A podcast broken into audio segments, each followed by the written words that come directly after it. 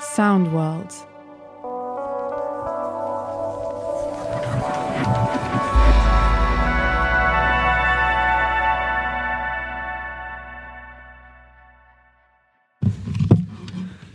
All right. Let me see if I can. In 1996, when I flew into Bosnia, I flew into Federation territory.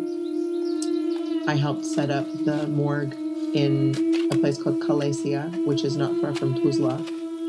And the actual exhumations were going on in eastern Bosnia in the Serb entity. And that's where, you know, that's where the graves were, that's where the exhumation work was being done. Eastern Bosnia in the summertime is extremely green. It's a very beautiful place. It's very hot. It's very rural. The interesting thing is that a year later, all the lines of battle and fighting, they'd all been blurred a little bit because in, in a year, undergrowth had grown back, greenery had overgrown many things, including the graves where we were working.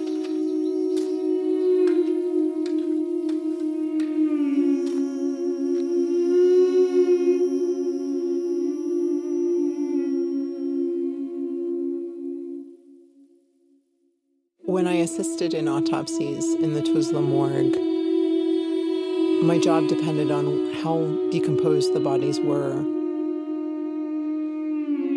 Let me just back up just a little bit and think.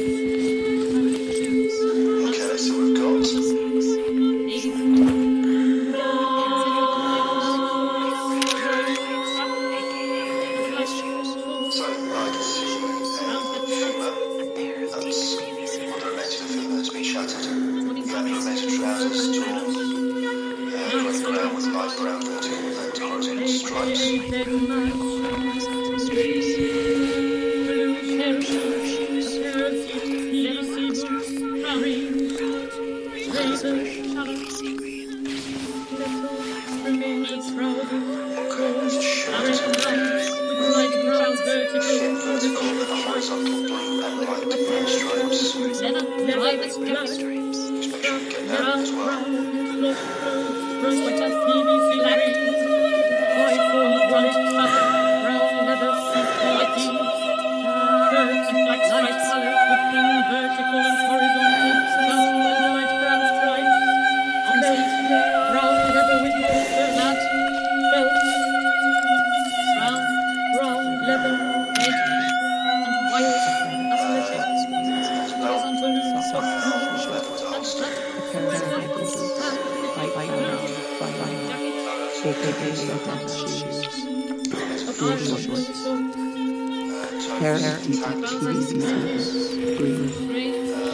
Razors, metal, remains of trousers, torn, gray brown, light brown vertical and horizontal stripes. A pair of shower shoes, red leather, black strap, leather, brown, and That counts. PVC, rifle barrels,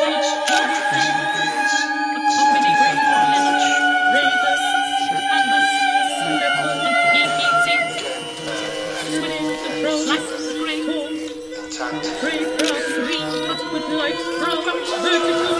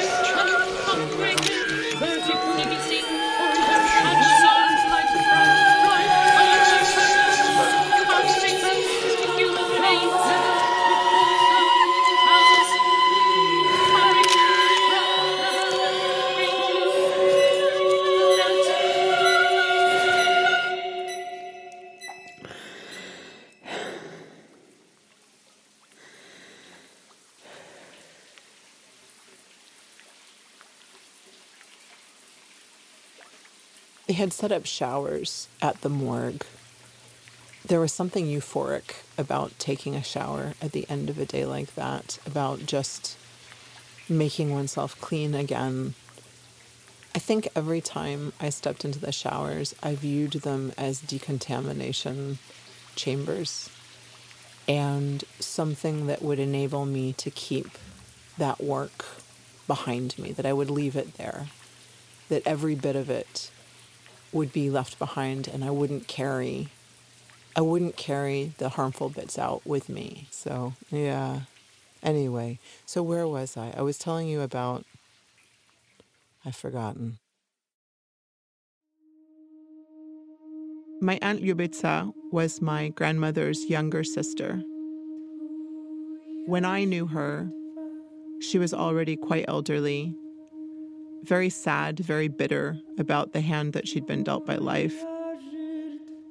When she was younger, she had been married to Ante Mamic, who was a high ranking military officer in the NDH, in the NDH, the independent state of Croatia, and who was very much a fascist.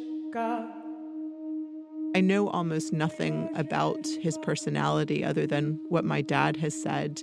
And from what I understand, he was a very tough, quite a harsh person. And yeah, and, and he was a war criminal in the Second World War. My aunt loved him desperately, wanted desperately to have children with him, but they didn't. And he died at the end of the war. They never found they never found his body. I don't we don't know where he's buried. We don't know anything about that. She never received any official word that he had been killed, but she knew when he didn't come home that he would not be coming home. And she um, she just basically gave up on life.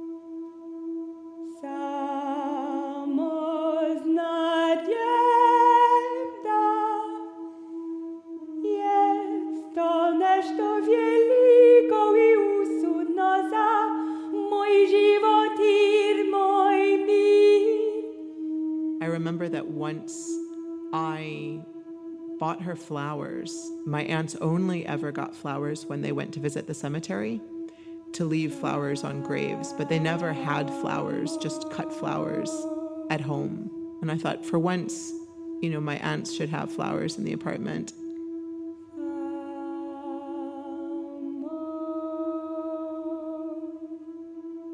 I'll never forget the way she looked at it, held it at a distance to her, kind of shook her head, handed it to my Aunt Katya, and said, Take that to the grave tomorrow. Samoznagenda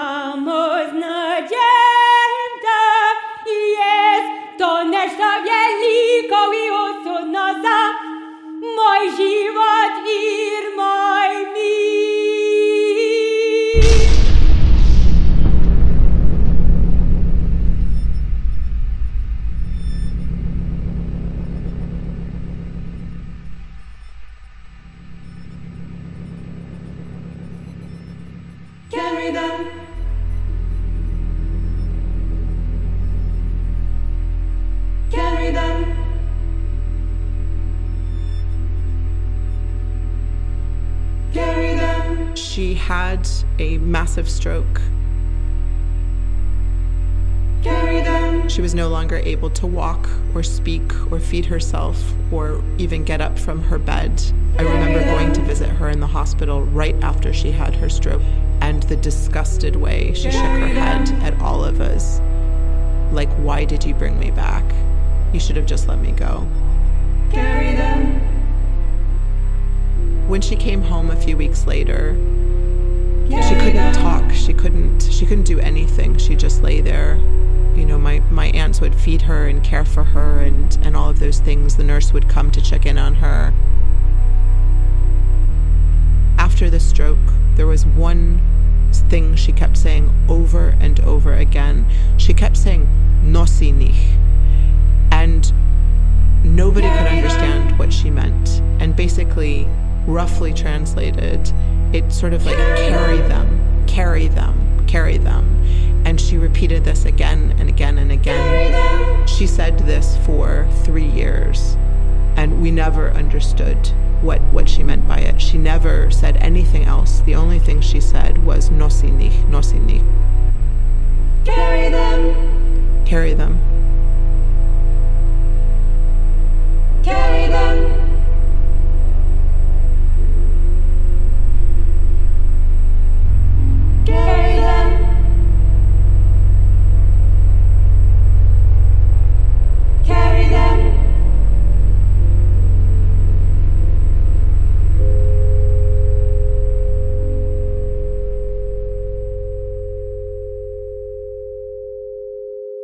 One time I called my parents was when we went to an SFOR base to pick up water and supplies.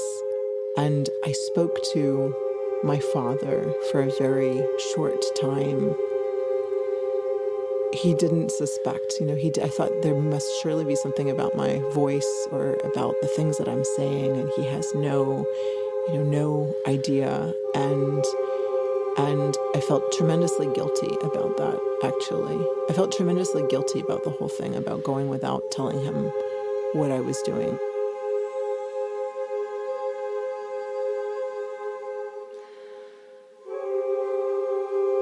My father was 11 when the Germans took over Sarajevo, and my uncle would have been eight or nine.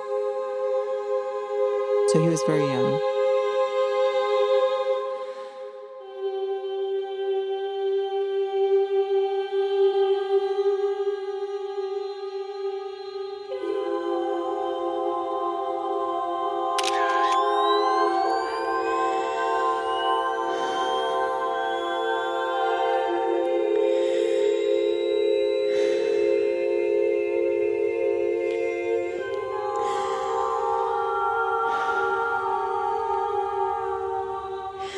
In the early days, they didn't know where people were going, where they were being taken, but they knew that it wouldn't be good.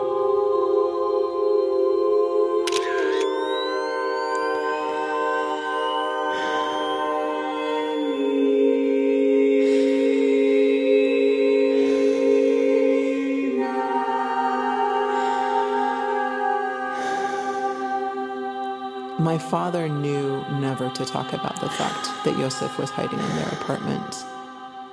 This was a, a subject matter that absolutely could not be discussed.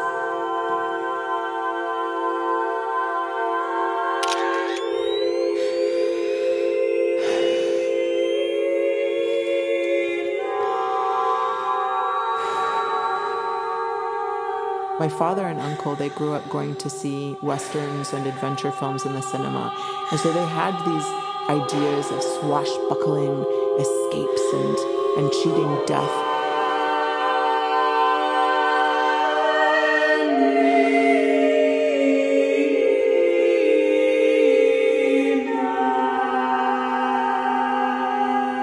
They had plotted out an escape route for Yosef in the event that the police came. And Yosef would throw the rope over the side of the balcony and he would shimmy down and he would escape into the night like, like any good hero. And that didn't happen. And when the police came to arrest him, my uncle begged him to go to the balcony and jump over. And he completely froze.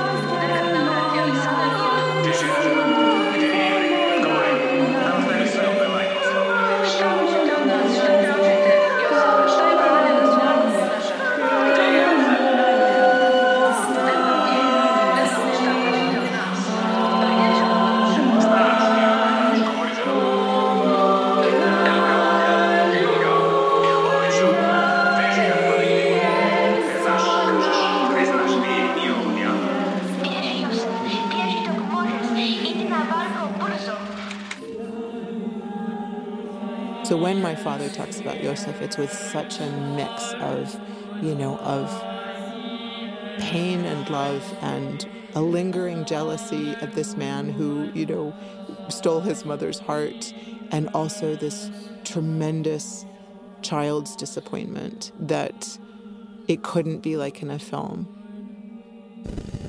Uh, okay, now let me reconstruct that scene for you one more time. This is what happened.